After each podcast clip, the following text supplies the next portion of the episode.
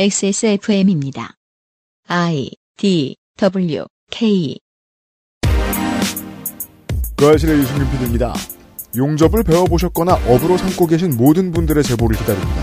내용은 별거 없습니다. 그 일이 얼마나 어려운지에 대해서요. 하물며 인류의 모든 기술이 다 최고도로 집약된 조선산업에서겠습니까? 22년 7월의 이상평론, 배, 큰 배에 대한 이야기입니다.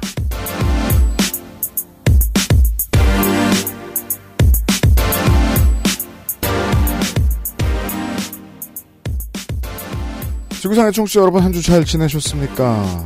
덥고 습한 한강변에서 전해드리는 2022년 7월 세 번째 주에 그것은 알기 싫다를 시작합니다. 저는 윤세민 에디터와 함께 있고요. 네, 안녕하십니까. 윤세민입니다. 선생도 계십니다. 안녕하세요. 손희상입니다.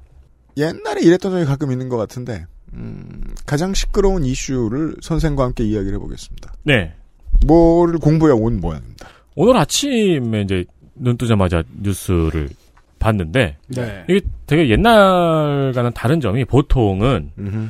장관이나 이런 사람들이 강경 대응을 이야기하고 네. 대통령은 원만히 해결됐으면 좋겠습니다라고 이야기를 하잖아요, 보통. 그렇죠. 근데 이번에는 빠져 있죠. 대통령은 원만하지 않게 하겠습니다. 그리고 장관이 찾아가가지고 완만하게 해결하려고 설득을 하고 있더라고요. 네, 그 액션에 대해서도 잠시 후에 설명을 할 수 있겠습니다만. 뭐랄까요, 장관은 보통 그 전쟁을 다룬 판타지 영화 같은 데서 나오는 이제 한 15분쯤 되면 나오는 그런 장면이죠. 쳐들어올 구실을 만드느라 얼굴 도장 찍으러 가는. 음, 네. 네. 그런 류의 방문을 했던 것 같더군요. 저희들이 방송이 업로드되는 순간에 지금 거제에 무슨 일이 있을지는 알 수 없습니다만. 맞습니다. 네. 어, 정확히 흔해 빠진 표현으로 이야기할 수 있습니다. 전운이 드리워져 있을 것입니다. 음. 네. 길게 안 읽어보신 관련된 뉴스들을 길게 들어보지 않으신 많은 분들을 위해서 최대한 길게 그리고 단순하게 설명을 해놓은 것 같습니다. 들어봅시다. 그것은 알기 싫다는 아름다운 재단 18 어른 캠페인 8시간 달여낸 프리미엄 한방차 덧쌍화 실천하는 사람들을 위한 노트북 한국 레노버 독일 산 맥주효모로 만든 데일리라이트 맥주효모 비오틴에서 도와주고 있습니다. 18. 홀로 어른이 되어야 하는 아이들을 위해 함께 해주세요.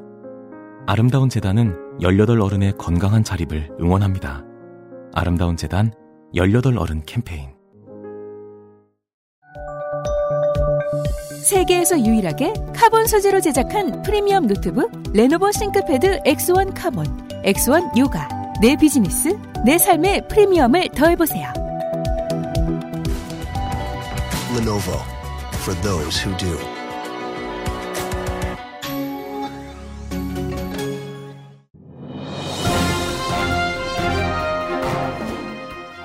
자, 전화 연결해 보겠습니다. 여보세요? 데일리라이트 맥주 효모 드셔보셨다고요? 네, 비슷한 다른 회사 제품도 먹어봤는데요. 분말이라 역하고 먹기가 많이 불편했거든요. 근데 데일리라이트 맥주 효모는 알약이라 먹기도 편하고요. 냄새가 없어 그런지 애들도 잘 먹더라고요. 이거 먹고 나서 우리 남편은 글쎄 이마선을 따라서 참... 야야야, 끊어, 끊어. 야, 통화 연결이 고르지 못하네요. 들을 말씀은 아직 많이 남아 있는데 아쉽습니다. 말할 수 없는 고민 직접 확인해 보세요. 데일리라이트 맥주 효모. 데일리라이트 맥주 효모 비오틴 광고는 정말 할 필요가 없습니다만 가끔 하겠습니다. 예의상. 네, 후기를 하나 소개시켜 드리겠습니다. 맹땡호님.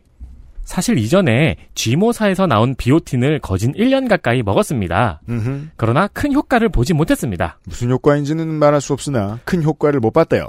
저가 제품이라 성분이 문제가 있나 싶어서 혹시나 하는 마음에 노블 맥주 효모를 구입해서 지금 2개월 정도 복용했네요. 액세스몰에서 구입해서 드신 지는 2개월 됐다. 간략하게 후기 남기겠습니다. 음흠. 전선이 소폭 남부로 이동했고 네. 북부근의 신병 숫자가 증가하였습니다. 이게 이제 미국 남북 전쟁 얘기 같지만 남부전쟁 얘기입니다. 그렇습니다. 네. 네.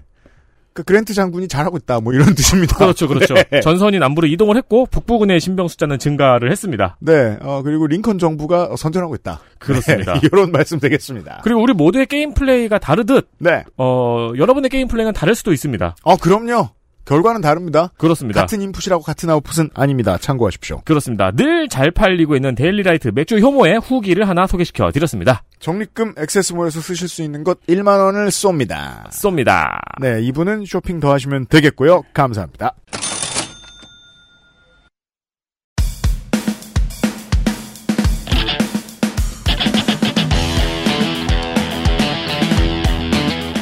여러 가지 문제로의 다양한 접근. 이상 평론.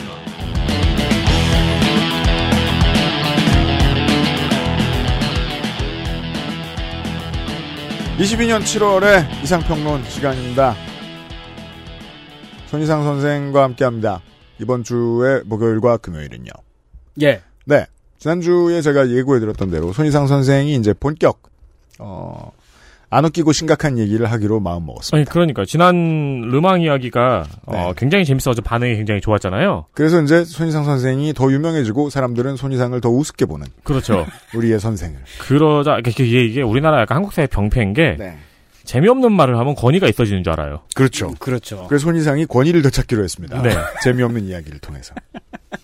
아, 저는 현실을 살고 있습니다. 현실에서 네. 제가 그 알실에서 웃긴 얘기를 하고 그러면은 음, 제가 웃긴 사람인 줄 알더라고요. 그렇죠. 그래서 안 웃긴 얘기를 하겠습니다. 좋아요. 예, 지난주 여론조사에서 네. 윤모 씨의 국정 수행 긍정 평가가 32%. 세민이가? 아, 그렇죠. 네. 네. 제가 이 정도 나왔으면 굉장히 선방한 거죠. 예. 그럼요. 그리고 김모 여사에 대한 긍정 평가가 31%로 나타났습니다. 이것도 이것도 조사예요? 그 이걸 이걸 이걸 왜. 조사하지? 그러게.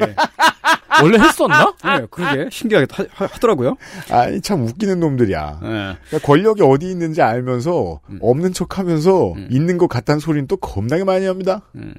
무시하든가. 여튼. 아, 이 긍정평가가요. 네. 각각 부정평가의 절반밖에 안 되는 네. 아주 하찮은 수치이죠. 최근에 이번 주에 보수 언론들이 신났습니다. 음. 3% 올라 35% 됐다고. 아, 그래프를 보면은, 취임 2개월 대통령이 예. 그래프를 보면 32%에서 35%로 올라간 게 그래프를 이렇게 그렸더라고요. 그 왜 우리 주식 주식하면 잘 알겠지만 그래프를 줄이면은 음. 가팔라지죠. 그렇죠. 그러니까 이게 이제 10만 원으로 시작해서 네. 만 원이 된 주식이 있어요. 근데 한 1,200원이 된 거야, 지금. 500원 올랐다고 겁나 신나서 떠드는 거예요. 그거를 이제 그 6개월로 보면은 올라간 거 티도 안 나는데 1로 보면은 이만큼 올라 있죠. 이게 이제 음. 까먹으셨을까봐 설명드리면 이게 얼마나 하찮은 수치냐면 전임 대통령 퇴임할 때보다 낮은 수치잖아요. 한참. 네. 한참 낮죠. 예, 퇴임할 때의 수치. 음. 이게 근데 주요 여론조사 기관에서 다 비슷한 수치가 나오고 있습니다. 음. 육공화국의 역대 대통령을 통틀어서 취임 첫해 1분기에 부정평가가 긍정평가보다 높았던 대통령은 노태우 한 사람뿐이었는데 그럼 자, 그럼 그 전에는 그 전에는 이제 여론조사 한다 그러면 전두환이 가만히 두지 않습니다. 음, 탱크를 몰고 가는 수가 있어요. 그래서 이제 여론조사 대통령에 대한 여론조사는 본격적으로 노태우 때부터 시작됩니다. 음. 네. 그리고 노태우 때는 형편 없었던 게 지금보다 훨씬 이성적으로 이해가 되는 것이 노태우는 득표율도 형편 없었습니다. 그렇죠. 왜냐하면 내파로 갈려진 대통령 선거였고 넷다 비슷비슷하게 높은 득표율을 가지고 갔기 때문에 네. 노태우가 집권할 때 득표율이 30% 초중반 그렇죠. 이랬었습니다. 그랬었어요. 그러니까 그래서 득표율, 그렇게 시작했던 거예요. 득표율보다는 높게 나왔네요. 음. 그런데 윤석열 대통령의 경우에는 득표율이 다른 그 어떤 보수 정당의 대통령 후보보다 높았어요. 음.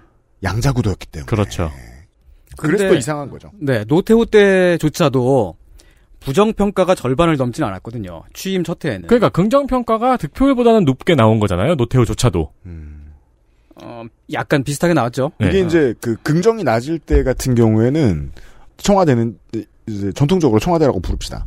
청와대는 이 요걸 중요시합니다. 모르겠다 답변. 음. 모르겠다 답변 회피가 높으면 그나마 해볼 만한 거예요. 음. 음. 근데 그게 다 부정으로 쏠린다. 음. 이건 훨씬 나쁩니다. 그렇죠. 지금 윤모 씨의 부정평가가 여론조사 기관마다 약간씩 차이가 있습니다만은 한 63%로 나오고 있거든요. 네. 이른바 역대 가장 인기 없는 대통령. 음. 사람들이 가장 많이 싫어하는 대통령. 이름도 언급하기 싫은 대통령. 네. 노태우보다 심한 대통령. 취임 2개월 만에 이렇게 돼버렸습니다.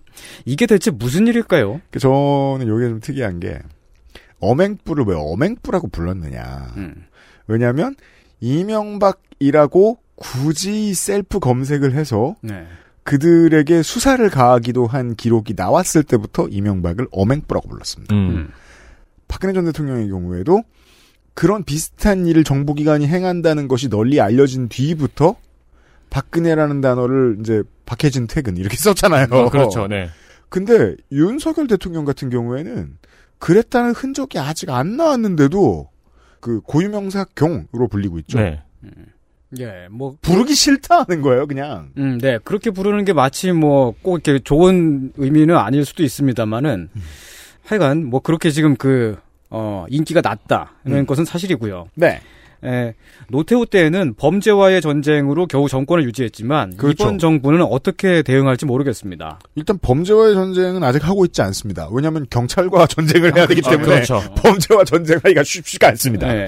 네. 아, 그- 하지만 이제 그 눈에 보이는 한 가지 돌파구가 있긴 있네요. 네. 윤모 씨의 긍정평가 32%에 음. 김모 여사 긍정평가 31%를 더하면 왜 더해? 63. 그걸 왜 더해? 아니 그러면 모수가 200%가 돼야 되는 거 아니야? 아, 어- 어쨌든 더하면 63%예요. 무려 63%의 높은 지지율이 됩니다. 아니 그렇게 더해가지고 플러스가 되는 거는 드래곤볼에서 손오공이랑 베지터랑 퓨즈했을 때밖에 없잖아요. 그리고 그 둘은 이미 통합된 상태잖아. 아무튼 합, 합칠 수 있다고 쳐봅시다. 이, 이처럼 이제 하찮아 그렇게 보, 치면 안 됩니다. 하찮아 보이는 것을 합쳤을 때 의외로 거대해지는 것이 함께 살아가는 우리 세상에 여러 가지로 많이 있습니다. 그러니까 무슨 얘기를 하기 위해서 화두를 던진 모양인데 일단 이 화두는 무시하고 본론으로 들어가겠습니다. 예. 형편없는 화두가 나왔습니다. 저는 이제 대학 시절에 금속 조각을 배웠는데요. 역시 여전히 형편없는 사례를 이야기하고 있습니다. 예, 금속 본인이 뭐 조각이라고 미술을 했으니 뭐, 뭐 재료공학도 배웠고 금속 공학 했겠죠. 했겠죠. 네. 음. 금속 조각이라는 것은 이제 금속을 조각하는 것을 뜻합니다. 하찮음의 연속. 오늘의 아, 왜? 이야기는 아, 왜 여기도 미대생이야. 코드는 하찮음, 네. 금속 조각이란 금속을 조각하는 거예요. 예. 이 금속 조각을 처음에 배우면은요. 이건 아. 이제 마치 제가 지난주에 알리익스프레스에 제가 물건을 샀던 키보드 스위치 담당자와의 대화 같죠. 어. 네. 뭐라 그랬습니까? 어, 저는 옵션 B를 샀는데 A가 왔네요. 네. 라고 말하자 그가 뭐라고 답했는지 아세요? 뭐라고? 저는 옵션 A를 배송했습니다. 맞다. 옵션 A를 배송했습니다. 오, 와, 와. 이렇게 빠르게 사람 화나게 하는 제주도 드문데. 음. 손이상이 그러고 있어요. 아, 용접을 했기 때문에 그럴까요? 용접. 예. 금속 조각은 용접이 필수. 그렇죠. 처음에 배울 때의 용접부터 배우는데요. 음. 철판 두 장을 용접해서 90도 각도로 붙이는 것을 일단 처음에 연습을 합니다. 네. 이게 현실감이 잘 안 오시는 분들은 음. 어, 큰 건물의 통풍구 배관 네. 사각형으로 되어 있는 그것을 보시면 됩니다. 코너마다 다 용접 자국이 있죠? 음, 그렇죠. 네. 네, 그게 되면은 그 다음에는 철판 여섯 장을 가지고서 음. 정육면체로 음. 어 그러니까 이제 그 입체 주사위 모양으로 붙이는 걸 연습을 합니다. 음, 아, 용접 이거- 연습. 여기서부터 진짜 어렵겠네요. 야, 이게 그렇죠. 듣기만 해도 겁나 어려워 보이는데요. 네. 철판 여섯 장을 붙이는 음, 네. 기본적으로 그게 돼야지 금속으로 예술품을 을 만드는 거를 배울 수가 있는 거예요. 음. 어, 근데 되겠어요, 그게? 내가? 아 근데 이건 웃기지 않아요. 네. 이성적으로 이해가 됩니다. 웬만한 사람들은 이거 못합니다. 어, 어려워 보여요. 아, 왜냐면은 이게 금속판을 막 이어붙이면 하찮은 틀어짐들이 막 생기거든요. 그러니까, 그러니까 전 국민의 만약에 한 70%가 이거 못한다고 치죠. 네. 그럼 그 하위 치, 그 1% 어딘가에 손이상이 있는 거예요. 그렇죠. 그러니까 손이상이 못하니까 모두가 못하는 게 아니라 웬만하면 못하니까 손이상은 못하는 겁니다. 어, 그렇죠. 전공자인데도 못하는 거죠. 이게 그 네. 각도가 한 1mm만 틀어져도 저 끝에 가면은 완전 이상한 방향으로 가고 있어요. 그렇죠. 그러니까 이 그 정육면체 입체가 되니까 하찮은 틀어짐이 뭔가 어디서 하나 발생하면은 음. 여기저기 저기서 다 틀어져요. 음. 그래서 이제 도저히 이거는 그 교수가 점수를 매길 수가 없는 뭐 그런 물건이 돼버리죠. 그러니까 예를 들어 여기저기 배워가면서 음. 어 어떻게든 우겨가지고 네. 다 붙였다 치죠. 네. 그럼 정육면체라기보다는 찌그러진 구처럼 되어 있는 결과물이 나올 수 있죠. 뭔가 어디 한쪽이 어떠 너덜너덜해요. 그리고 그러니까 여기저기. 이렇게 그 빛을 쏴보면 여기저기 빛이 통과해요. 네, 그렇겠죠. 그런. 그러니까 네. 정육면체니까 말 그대로 한 곳에 각만 틀어져도 모든 곳에 각이 틀어질 거 아니에요. 그렇죠. 네, 그 만약에 슈레딩거의 고양이가 그 안에 들어있으면 있는지 없는지 정확히 알 수 있어요. 그 정도는 아니었어요. 손이 튀어나올 정도로. 아, 그 정도는 아니었어요. 그러니까 아예 빠져나올 정도로. 그게 고양이는. 비, 비교적 이제 액체니까. 안에서 그러겠죠. 슈레딩거는 언제 오는가. 그렇죠. 음, 그 무렵에 저는 아 인간이라는 게 정말 위대하구나. 음. 그런 생각을 하면서 저걸 살았습니다. 할수 있는 사람들이 있다니. 예. 저는 정육면체도 제대로 못 만드는데 음. 다른 사람들은 대단한 걸 막 만들고 있는 거예요. 대단한 것 예를 들면 우주선, 그렇죠. 비행기, 비행기, 선박, 겁내 큰 배. 예.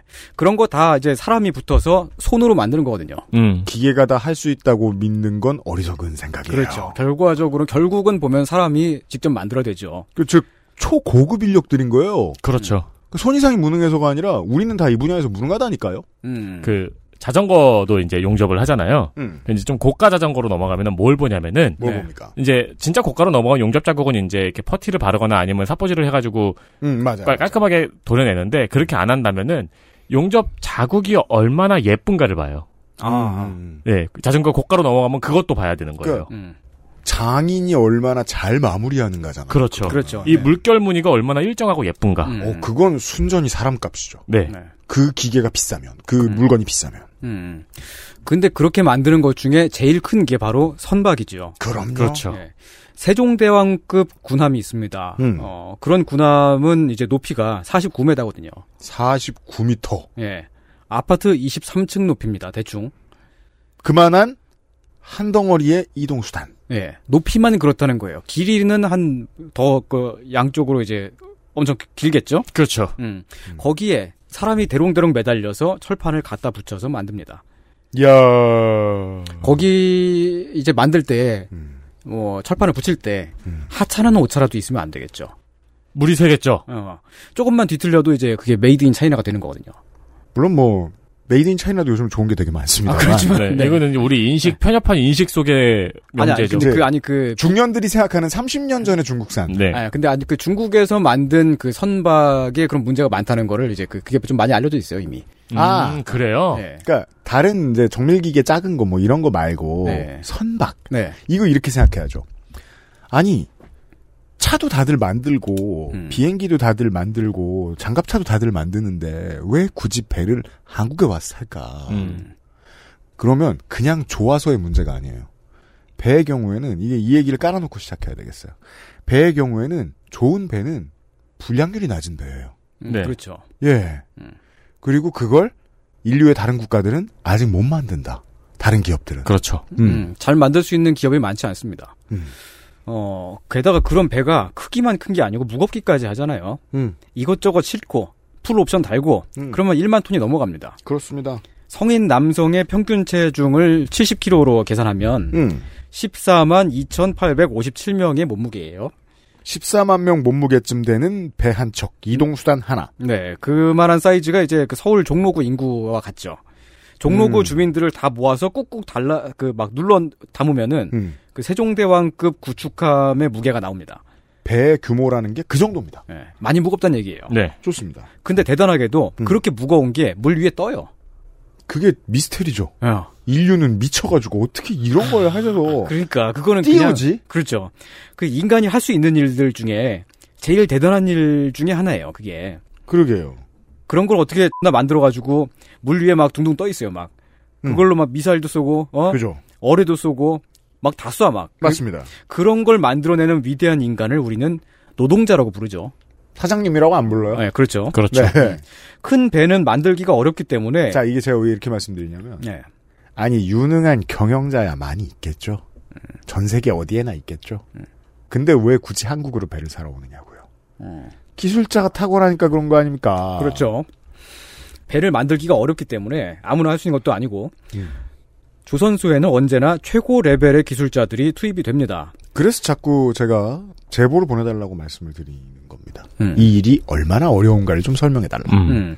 배를 만드는 용접 기술자는 일반적으로 모든 용접 기술자 중에서 용접을 제일 잘하는 사람들이 들어갑니다. 용접만 그런 게 아니고요. 네. 설계 기술자, 그렇죠. 가공 기술자, 뭐 음. 조립 기술자, 칠하는 기술자, 칠하는 걸 도장이라 그러죠. 음.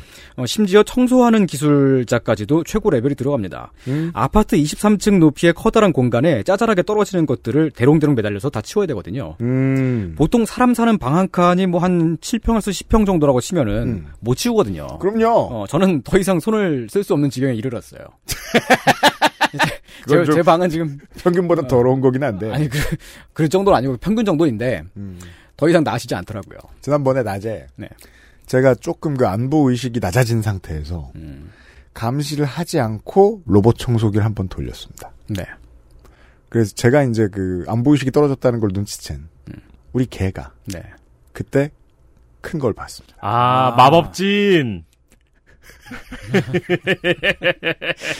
자세히 설명하지 않겠습니다. 여러분들이 이걸 들으시면서 뭘 드실 수도 있고. 마법진이라고 해요, 그거를. 여튼 아내가 퇴근하지 않은 상태에서 지옥도가 펼쳐졌습니다. 어, 저는 최선을 다했습니다. 정말 최선을 다했습니다. 다만 좋은 점이 있다면 이게 이제 얘가 이제 배출을 하고 음. 그 다음에 이제 로봇 청소기가 그 위를 지나가기까지 인터벌이 좀 길었어요. 네. 음. 그래서 조금 건조해진 상태였어요. 음. 아 다행이네요. 예. 그나마. 그래서 떼어낼 수 있었어요. 그리고 제가 열심히 떼어냈던 그 탄흔들이 아직도 발견됩니다. 어. 6개월이 지났거든요? 네. 청소는 어렵다니까요? 그렇죠. 예. 근데 종로구 인구 무게만한 물건을 치우는 일. 음. 네. 어, 배를 만드는 일은요 힘들기도 힘들 뿐더러 고도의 기술력이 요구되기 때문에 음. 미대생 나부랭이는 따라갈 수 없는 실력자들이 배를 만드는 겁니다. 적어도 미대를 나왔다고 하면 탈락시켜야 됩니다. 면접 볼 때. 네. 그러다 히틀러가 되는 거예요. 그러니까 이제 그 일반적으로 이제 조선소에서 일하는 사람들은 음. 기본적으로 연봉이 무지 높을 수밖에 없겠, 그렇죠. 없었겠죠. 음. 세종대왕급 구축함을 만들 때만 해도 그랬습니다. 음. 모든 용접 기술자 중에서 연봉이 제일 높은 사람들이 대체로 조선소에 있었죠. 네. 그 배를 만들던 때가 노무현 정부 하반기 그리고 이명박 정부 때였는데 음. 그만한 배를 만들 수 있는 나라가 세상에 별로 많지 않았습니다. 그렇습니다. 이게 이제 한국형 구축함 사업을 한다고 했을 때 KDX3 사업이죠. 세종대왕급 구축함 사업. 음. 어, 7,600톤이라고 설명을 해드렸습니다. 이게 이제 취역을 할 때가 2008년 12월이었습니다. 네. 근데 취역 전에 이 사업이 시작될 때 이제 저 기공할 때가 2006년이었습니다. 그때만 해도 부정적인 예측을 하는 기사들도 은근히 많았습니다. 음. 우리가 과연 저걸 만들 수 있을까? 그러니까 돈도 돈인데 기술력에 대한 의문이죠. 예. 문제는 이 도전이 이 리스크를 짊어진 도전이 성공하고 난 다음에 바뀐 어, 전 세계의 거제에 대한 인식입니다. 이 정도 기술력이 있구나. 음. 이지스급을 1년 하고 이렇게 뚝딱 하고 취역을 했는데 문제가 없어요. 그 다음에 몇 번 더 보여줬거든요. 서해 리성용이든 율곡이든 그 다음부터 민간도 들러붙죠. 돈을 싸들고 와서 여기서 배를 만듭시다. 라고요. 전 세계에서. 네. 네. XSFM입니다.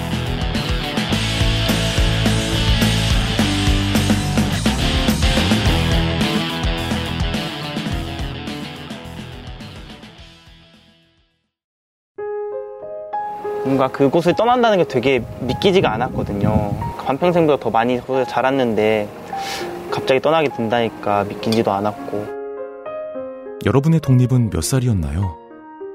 보육원의 아이들은 만 18세가 되면 시설을 나와 홀로 살아가야 합니다. 어른이 되기는 아직 이른 나이. 곁에 아무도 없다면 그것은 자립이 아니라 고립입니다. 18. 홀로 어른이 되어야 하는 아이들을 위해 함께 해주세요. 아름다운 재단은 18 어른의 건강한 자립을 응원합니다.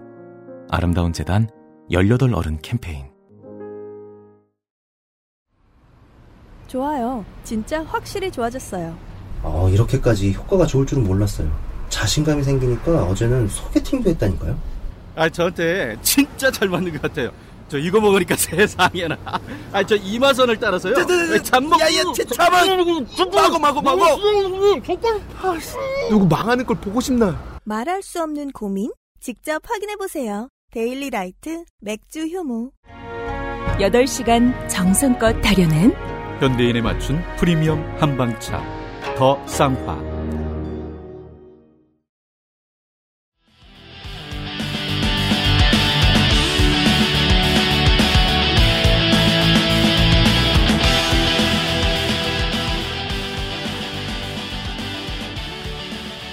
광고 듣고 왔습니다. 올여름의 이상평론, 배 만드는 것에 대한 이야기입니다. 네. 네. 거제에서 만든 세종대왕급 구축함을 이제 그 두 번째 구축함이죠. 네. 그 율곡 2함이라고 부- 그 부르는데요. 그렇습니다. 예. 그 X나 큰 배를 만드는 일을 노동자들이 하고 있을 때, 그 회사는 건조사는 대우조선 해양이었습니다. 네. 근데 그 회사에서 뭔가 수상한 일이 벌어지고 있었습니다. 음. 대우조선 해양 이 그 회사 이름인데, 네. 지금은 없어진 대우조선이 모태입니다. 대우그룹 계열사였습니다. 네. 경남 거제에 있는 옥포조선소를 사용하고 있습니다. 음. 이 옥포조선소는 지을 때 당시에도 그랬지만 지금도 단일 조선소 규모로는 전 세계에서 가장 큽니다. 음흠. 1973년 박정희 대통령이 시켜서 지은 조선소예요. 네. 전 세계에서 제일 큰 거 만들자 해서 만들기 시작했는데 음. 박정희 때는 사실 정권 내내 경제 위기 상황이었죠. 그렇습니다. 어, 1969년 외환 위기를 겪으면서 기업들이 빚을 많이 지고 있었단 말이에요. 그때 음. 그 빚을 국가가 마음대로 취소를 해버렸거든요. 네. 어, 그걸 이제 사채 동결 조치라고 하는데 음. 그렇게 빚을 탕감을 해주니까 기업들이 어 고맙습니다, thank you. 하면서 다시는 빚을 지지 않겠습니다라고 할까요? 아 아니죠. 아니죠. 더욱더 빚을 지죠. 더욱더 빚을 져서 이제 그러니까 이건 마약 막- 사범하고 똑같은 어, 거예요. 사업을 막 늘립니다. 일범을 초범을 예. 꾸짖어서 집에 보내줍니다. 음. 그럼 저녁 때 축하 파티합니다. 그렇죠. 꽂으면서 코 가 닳도록 그냥 음. 예. 떨과 약이 흐르는 땅. 그렇습니다. 지금에 와서는 그 사채 동결 조치가 이제 그 당시 그렇게 했기 때문에 음. 기업 들이 과감한 확장을 해서 우리 경제가 이렇게 성장했다라고 음. 해석들을 하기도 하는데요. 음. 사실은 그건 재벌 기업한테 고- 불공정한 특혜를 준 것이기도 하거든요. 공정과는 정반대 위치에 있는 조치라는 겁니다. 꽤 네. 달라지진 않아요. 음.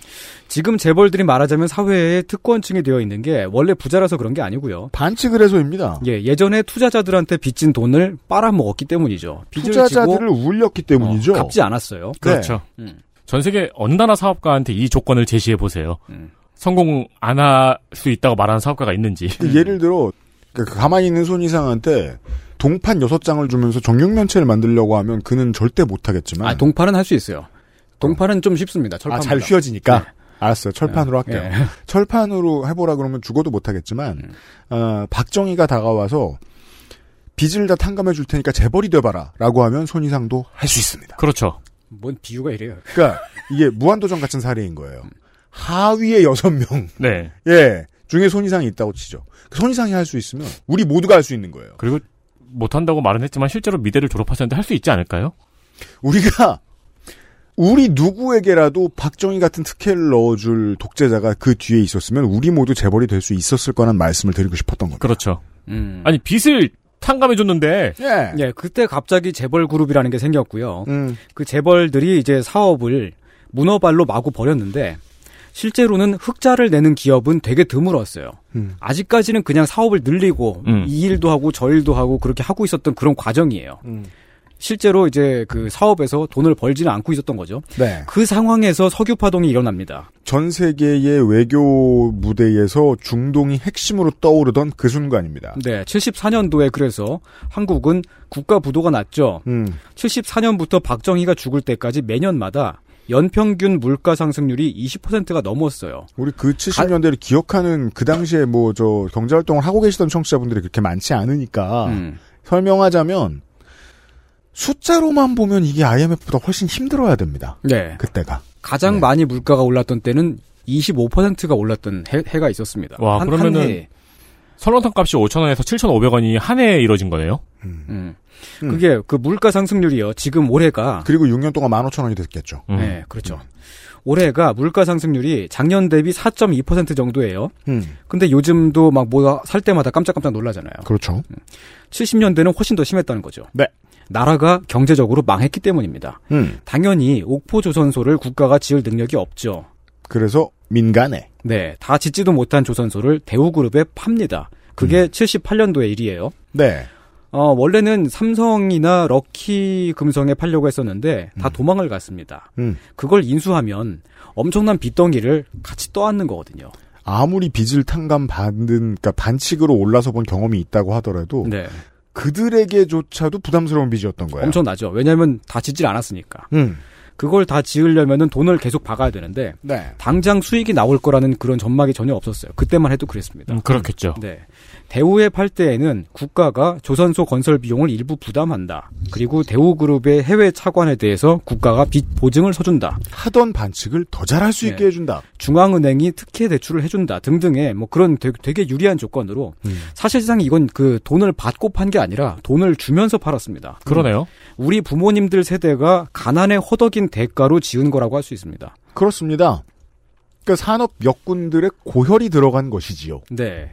근데 그 세계에서 가장 큰 조선소를 짓고 경영할 만한 자금력이 그때의 대우그룹에는 없었으니까요. 또 퍼줘야죠. 네. 1980년이 되니까 전두환이 정부 자금을 지원해서 겨우겨우 완공을 했고요. 81년인가? 82년에 완공했죠. 음. 아니 이럴 거면 줄 거 없이 나라가 지었겠네. 어, 근데 그 빚을 국가가 지고 싶지는 않았던 거죠. 음. 음.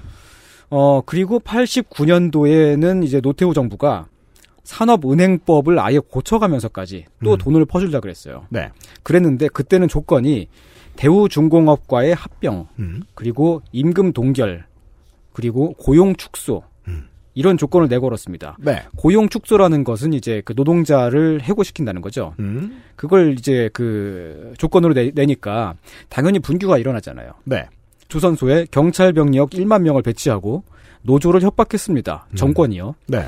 그 조건을 받아들이지 않으면 무력으로 패겠다. 음. 패서 진압을 하겠다. 음. 결국 공권력을 투입하기 직전에 타결이 됐습니다. 네.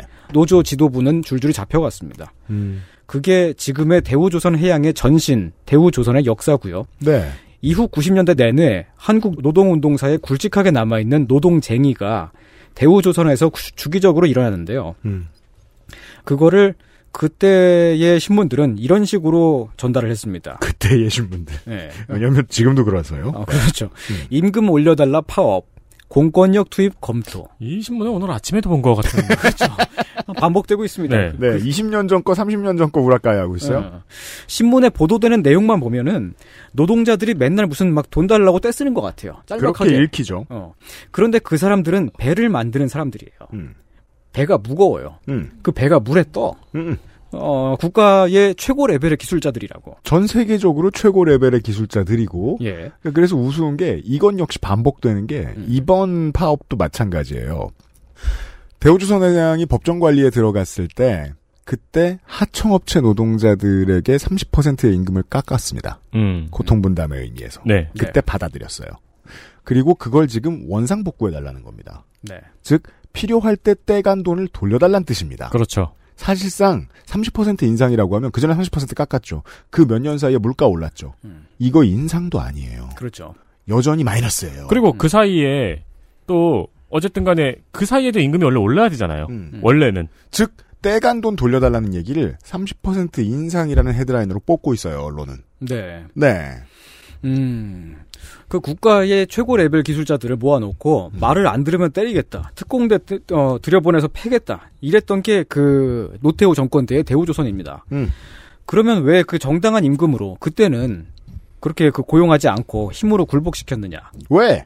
회사에 빚이 많거든요. 배경을 설명했습니다. 네, 80년대 후반에 대우조선이 진 빚은 이미 1조 원이 넘었었습니다. 80년대인데. 네. 아, 그때의 1조 원이면 엄청난 거죠. 지금도 큰 돈이지만은 네. 음. 어, 그건 도저히 그 기무중이 갚을 수가 없는 돈이었어요, 이게. 어땠길래 그 당시 경제 사정이? 어, 그러니까 그때 한 올림픽 할 때 있잖아요. 한 88년도, 음. 89년도 그때쯤에 그 대한민국 정부의 예산 총액이 15조 원인가 그랬습니다. 음. 지금은 500조 원이죠. 네. 정부가 한 해 동안 쓰는 돈의 총액의 15분의 1 음. 만큼을 빚을 지고 있는 거예요. 네. 어, 그 많은 빚은 물론 이제 그 박정희가 무리하게 싸질러 놓은 것을 김우중이 떠안았기 때문에 생긴 빚이었죠. 음. 그 빚이 대우 중공업과 합병하면서 그 네. 중공업으로 옮겨갔고요. 음. 결국 97년도에 다시 국가 부도가 나면서 IMF가 오죠? 네 대우 중공업은 성렬당합니다. 성렬당했습니다. 예, 성렬당했다는 이게? 성렬당했다는 말은 큰 기대를 받고 있었으나 한순간에 무너, 무너, 무너졌다라는 뜻입니다. 왜 이렇게 오늘 혀 갖고 있는지 모르겠네요. 성렬당했다. 예, 그러니까. 그 한보그룹이나 대우그룹이 처했던 상황. 음. 네. 네. 그걸 DJ 노무현 정부가 그 음. 수습을 하지요. 네. 대우조선을 대우그룹에서 분리시켜서 매각하려고 했는데 잘 안 팔렸습니다. 음. 아, 팔릴 리가 없죠. 그러니까 일단 대우그룹은 공중분해가 됩니다. 네. 그러면 살아남을 만한 중요한 국가의 기간 산업이라고 불러줄 만한 산업들은 그냥 망하면 안 되잖아요. 그렇죠. 그래서 대우 자동차도 그러했고 대우 조선도 그러했고 어떻게든 새 주인을 찾아줘야 됐어요. 네. 음, 그래서 그 산업은행과 국민연금으로 그걸 인수를 했습니다. 일순간 공기업이 됩니다. 어, 네. IMF 때는 그런 회사들이 많았습니다. 네. 지금 다시 회생해서 잘 되고 있는 회사로 말할 것 같으면 기아 자동차도 그랬습니다. 네. 아니, 그니까, 물론 중간에 여러 가지 역사가 있는 게 삭제가 됐겠지만, 요약이 됐겠지만, 여기까지만 보면은, 대우는 돈만 받았는데요? 음, 돈과 빚을 같이 받았죠. 네. 근데, 근데? 빚, 이 너무 컸어요, 근데. 음. 그 조선소를 짓기 위해서 그, 그 들이부은 돈이 되게 많았어요. 근데 음. 빚은 군부 정권이 재벌이 가지고 있으면 언제나 봐줬으니까 네. 그래서 계속 빚을 부풀리는 방식으로 하다가 IMF가 터지고 네. 그러면서 어. 한꺼번에 무너진 거죠. 이 국가 경제를 인수받은 민주정부는 이제 기업들의 빚을 인정하자. 음. 페어플레이 하자라는 방식으로 갔더니 많은 재벌들이 무너질 수밖에 없었던 거죠. 그렇죠. 네. 대우 조선 해양이 됐습니다. 산업은행이 지분을 인수하면서요. 음. 아, 산업은행은 지금도 절반이 넘는 지분을 가지고 있는데 산업은행은 기재부 거예요. 네. 90몇 퍼센트가 기재부 거예요. 음. 그러니까 대우조선 해양은 사실상 또 지금도 뭐 거의 공기업에 가깝다고 봐야, 봐야 죠. 맞습니다. 어, 이름이 구조가. 이럴 뿐 네. 사실상 국가가 고용한 것과 진배 없는 많은 정규직들이 배를 만들었고 그리고 어 거기에서 돈을 받는 하청업체들이 배를 만들었고 음. 그 배가 그 배를 팔아서 국가에게 돌려줘야 되는 거예요. 네. 음.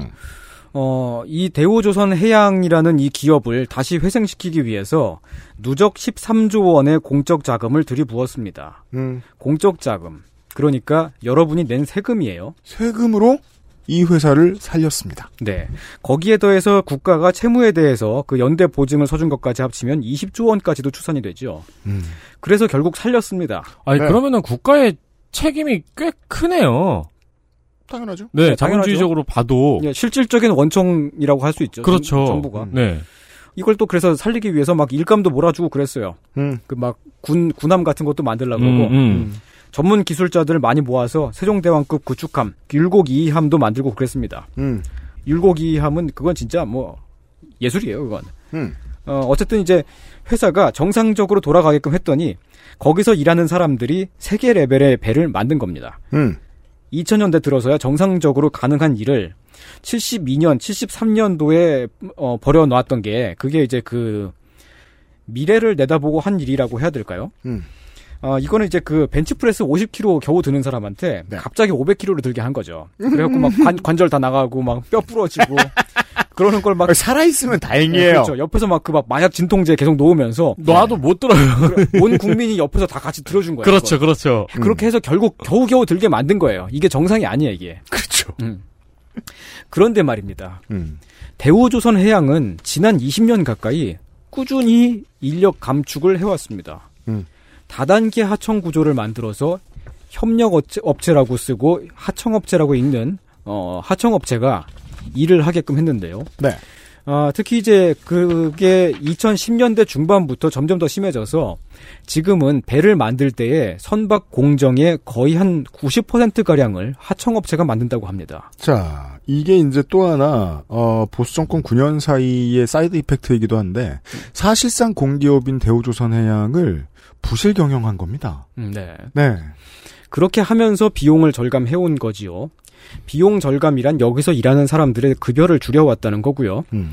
실제로 2015년도에 조선업 노동자 평균 임금은 일반 조업 노동자의 122.5%였습니다. 음. 조선업 노동자의 노- 그 연봉이 어, 다른 업종에 비해서 높았다는 거죠. 네.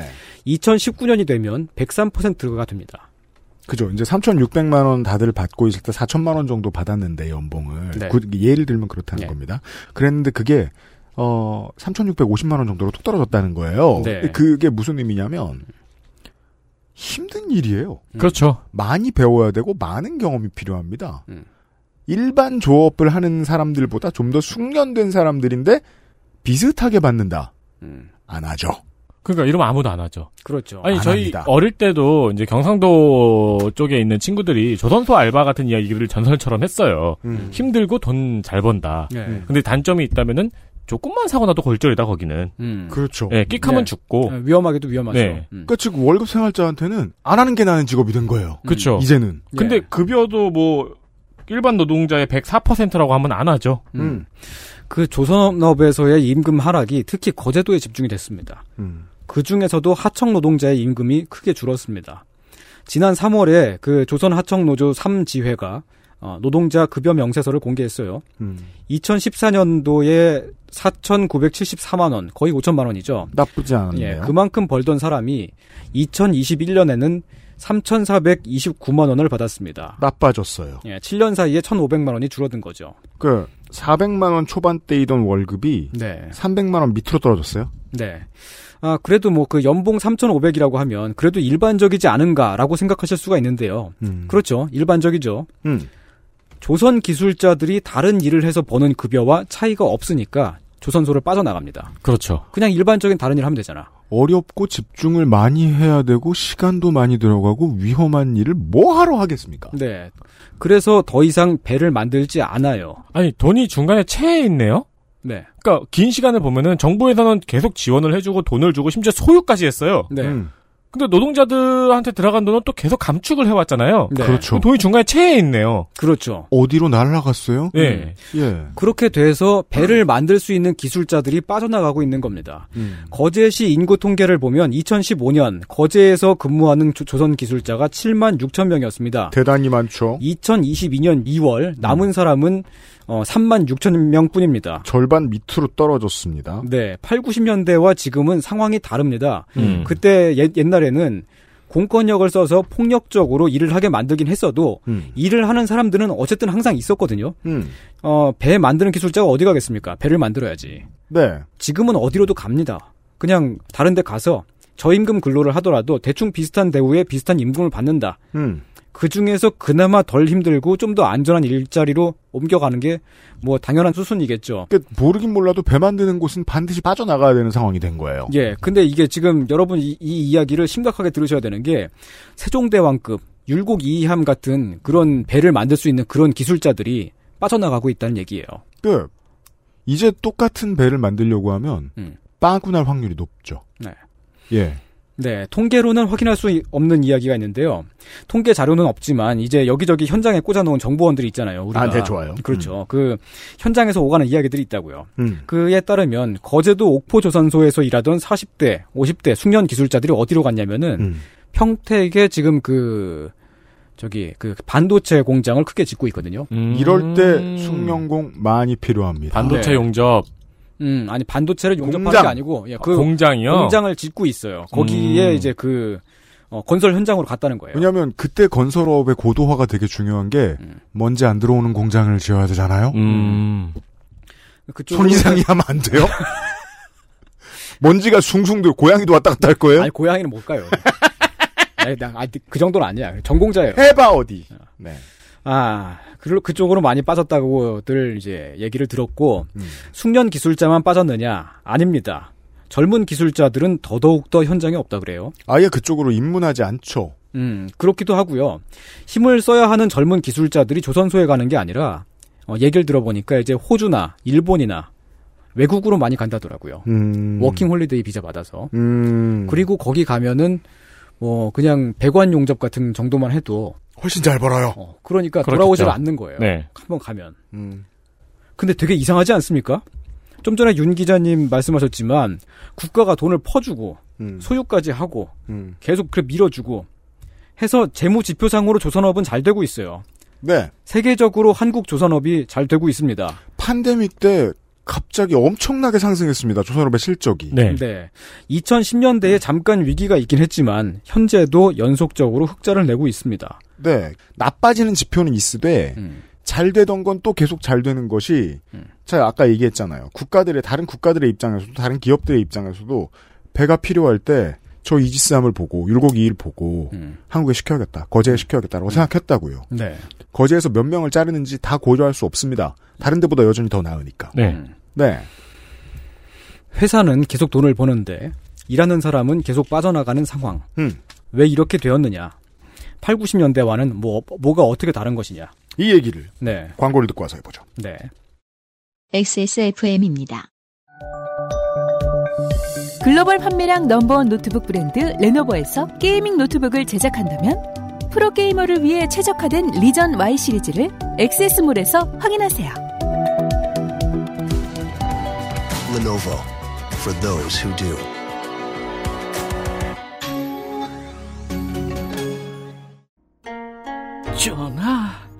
선대부터 내려오던 그 방식 그대로이옵니다. 8시간 넘게 다려냈느냐? 예, 8시간 넘게 달인 후 10분씩 4번 김을 빼고 불순물을 제거하였습니다. 음, 맛이 좋구나.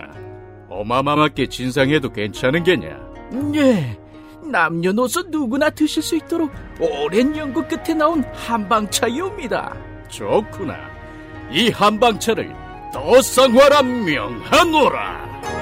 현대인에 맞춘 프리미엄 한방차 더 쌍화 1967년 개원한 종로 강남 한의원 식품개발사업부에서 개발한 전통 한방차. 아까 말씀드렸습니다만 그때부터 지금까지 우리나라의 물가는 어마어마하게 올랐습니다. 그렇죠.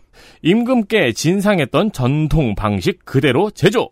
8시간 이상 다려내 김을 빼고 불순물을 제거하는 방식. 하지만 우리 임금은 많이 안 올랐기 때문에 저 종로에서 사시거나 아니면은 그 어른들 많이 가는 찻집에서 사시는 것보다 요게 싸요. 그렇습니다. 네. 전통차, 특히 한방차를 좋아하시는 분들은 진한 맛을 느껴보실 수 있기 때문에 저희가 권해드리는 겁니다. 더 쌍화 액세스몰에 있습니다. 있습니다. 자, 이번 주에 그것은 알기 싫다. 아, 목요일과 금요일은 이상평론으로 이어드리고 있습니다. 배에 대한 얘기입니다. 네. 손 이상은 배를 만들 수 없습니다. 배는커녕 그 근처에 가서도 안 됩니다. 저는 레고로는 만들 수 있어요. 손 이상은 벤치프레스 50kg도 들 수 없습니다. 들 수 있어요. 50kg 누가 못 들어요? 거짓말을 하고 있습니다. 손 이상. 고양이가 지나가지 않을 수 있게 만들 수 있다고 하질 않나. 아무튼 손 이상이 할 수 없는 일입니다. 손 이상은커녕 네. 어, 전 인구의 대부분이 할 수 없는 어떤 기술을 가지고 있는 사람들이 있습니다. 그리고 그들은 점점 줄어들고 있습니다. 네. 하지만 신기하죠? 또한 어찌 보면 안 신기합니다. 기업은 실적이 같으면 월급을 줄이려고 듭니다. 네. 대우조선해양을 산업은행이 인수할 때 만든 시스템이 있습니다. 뭐죠? 하나는 국가가 대우조선해양 인사에 개입한다는 거죠. 뭐 정당합니다. 이건, 네, 뭐 그건 당연하죠. 그 자체는 나쁘지 않습니다. 정부에서 괜찮은 사람을 앉히고 일을 잘 하고 있는지 제대로 확인하면 됩니다. 공기업이기도 하고요. 네. 둘째는 실적에 따라 성과급을 지급하는 제도입니다. 좋은데요? 그것도 뭐 그 자체는 나쁘지 않죠. 음. 성과를 많이 내면 많이 벌게끔 하는 게 열심히 일을 하는 동력이 될 수가 있죠. 물론 나쁘게 활용되는 사례가 많이 있긴 하지만 네. 음. 그런데 그 노무현 정부 하반기에 대우조선 사장에 남땡태라는 인물을 기용했어요. 남땡태 씨? 네, 지금은 빵에 들어가 계신 사람이죠. 네. 하염. 예. 예전에 대우그룹에서 재무 관리를 했던 사람으로 그 임명 당시에는 평가가 아주 좋았습니다. 음. 그런데 특이하게도 이명박 정부 들어서면서 이명박 정부는 어, 정권이 임명할 수 있는 자리는 웬만하면 다 갈아버렸거든요. 그랬죠? 네. 근데 남땡태 사장은 그대로 두었습니다. 음? 대우조선 해양의 매출을 4년 만에 3배 가까이 늘렸다는 게 그때의 이유였습니다. 네.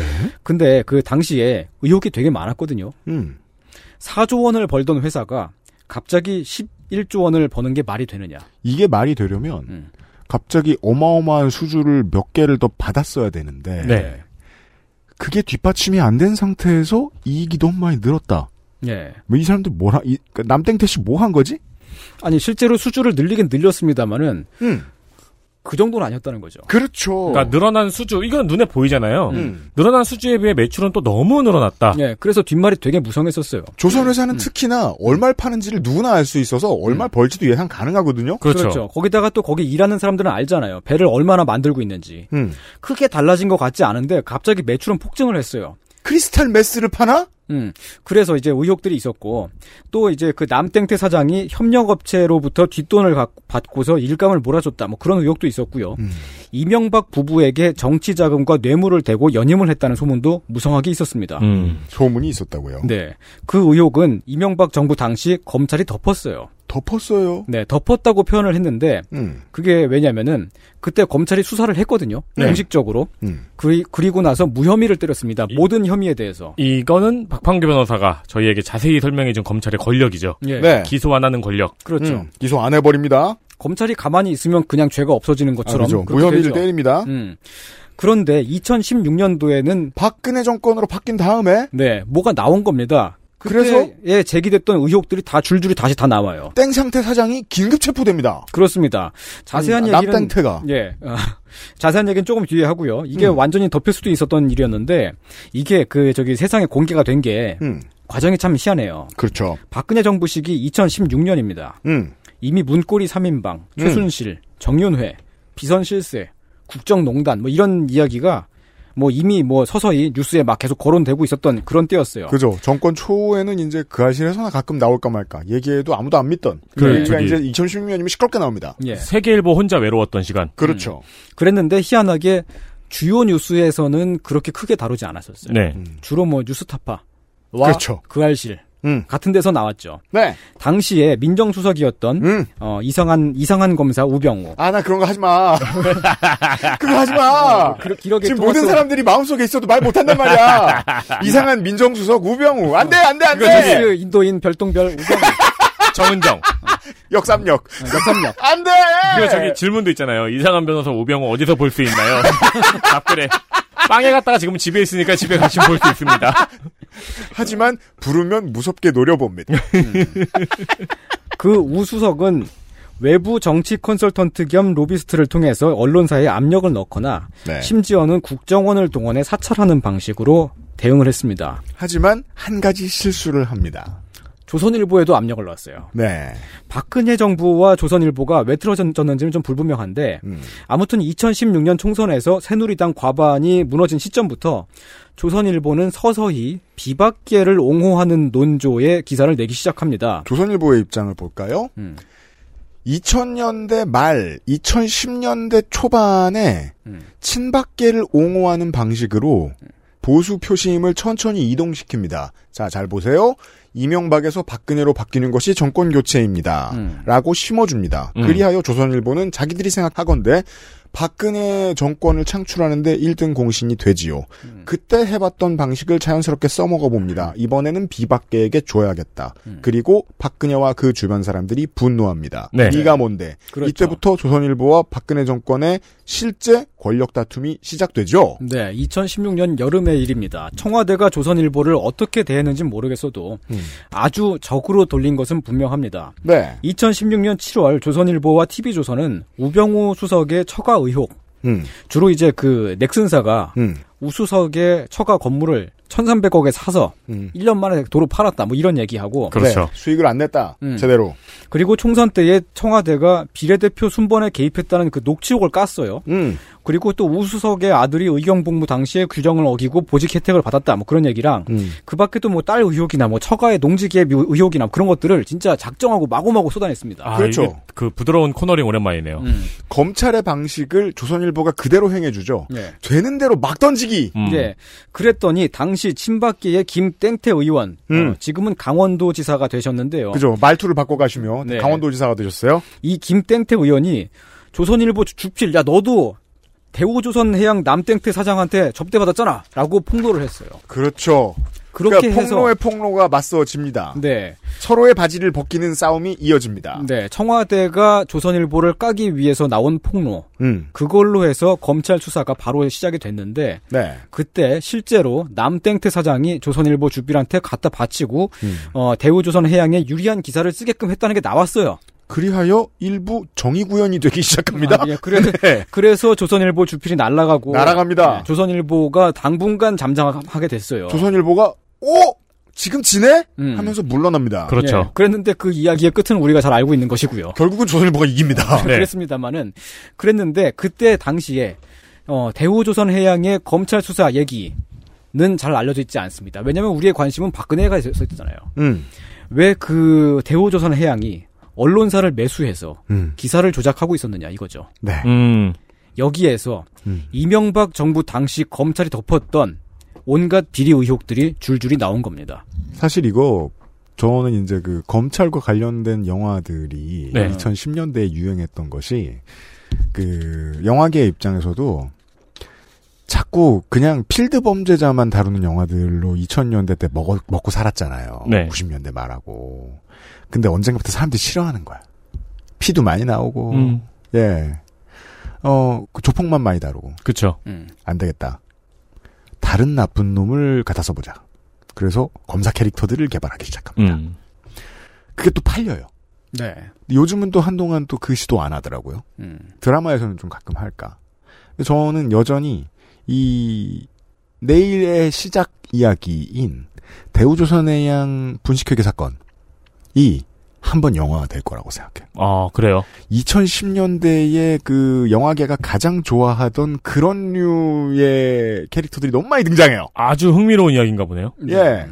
내일을 기대해 주세요. 음. 심각한 이야기를 하러 나온 손희상 선생과 함께 내일 다시 돌아오도록 하겠습니다. 잠깐 여담인데요. 네. 좋아요. 이 국정농단 사건이 처음 JTBC에서 태블릿을 발견하면서 터졌잖아요. 그렇죠. 그때 저는 집에서 채널을 계속 돌리고 있었는데 음. JTBC가 그걸 터트리고 가장 빠르게 반응한 게 조선일보예요. 네. 그리고 조선일보가 터진 그 당일날 음. 무슨 영상이 나왔냐면은 주차장에서 최순실 씨를 인터뷰하다가 실패한 영상을 계속 반복해서 틀었거든요. 네. 갖고 있었다는 거예요.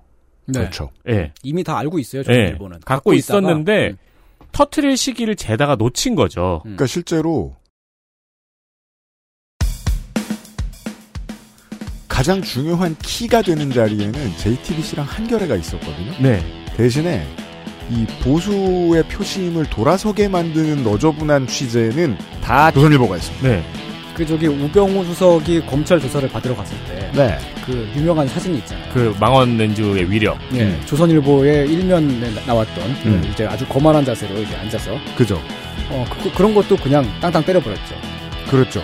검찰 권력에 조선일보가 들이받았던 순간. 네. 죠 그때 그 한가운데에 있던 이 사건은 왜 사람들의 집중을 못 받았는가? 네. 왜? 정유라와 브레멘 악단 때문이죠. 음. 그걸 빼고 보면 실제로 국민들에게 가장 손해가 됐던 사건은 요겁니다. 내일 이 얘기부터 시작하죠. 이상평론으로 돌아오겠습니다. 유승민 PD와 윤세민 에디터였고요. 선생과 함께 다시 돌아오죠. 네, 고맙습니다. 내일, 내일 뵙겠습니다. 금요일에 만나요. 네. XSFM입니다. I D W K